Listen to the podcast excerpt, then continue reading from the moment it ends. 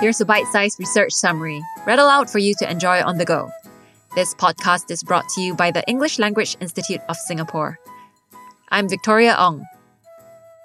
This episode will summarize the paper entitled The Role of Vocabulary in Reading Comprehension The Case of Secondary School Students Learning English in Singapore. This paper was written by Lawrence Jun Zhang and Suhaini bin Anual and was published in 2008 in the RELC Journal. What was the background for this study? This study was motivated by a previous survey conducted with a group of secondary 4 students. The survey results indicated that students struggled with reading comprehension due to their inability to handle certain vocabulary encountered in reading passages. Similarly, teachers also cited students' vocabulary knowledge as the main source of poor reading comprehension. What were the aims of the study? The study sought to investigate learners' vocabulary knowledge and its relationship to reading comprehension. The authors also wanted to find out how vocabulary difficulty in an expository text could affect students' reading comprehension performance. Who was involved in this study? The study involved 37 secondary 4 students from a neighborhood school in Singapore.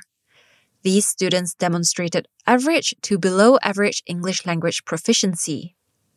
How was the study carried out?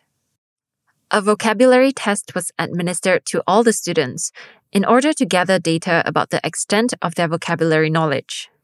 A week later, the students completed a reading comprehension test which consisted of short answer questions, that is, literal and inferential questions, and a summary question. What were the findings of this research? Results revealed high mean scores for the vocabulary test, but low mean scores for the overall reading comprehension test. The high mean scores of the vocabulary test, observed at the 2000 word and 3000 word levels, suggested that the students had sufficient knowledge of high frequency words. However, Results for the 5000 word level suggested these students did not possess much knowledge of low frequency words. A significant correlation was found between knowledge of high frequency words and students' performance scores on the short answer questions. However, the correlation between students' knowledge of low frequency words and their scores on the short answer questions was not statistically significant. No significant correlation was found between vocabulary knowledge, that is, knowledge of both high and low frequency words, and the students' performance scores on the summary task.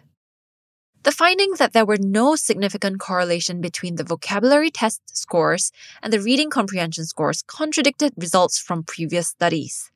The authors attributed the conflicting results to the different ways in which vocabulary knowledge and reading comprehension were measured.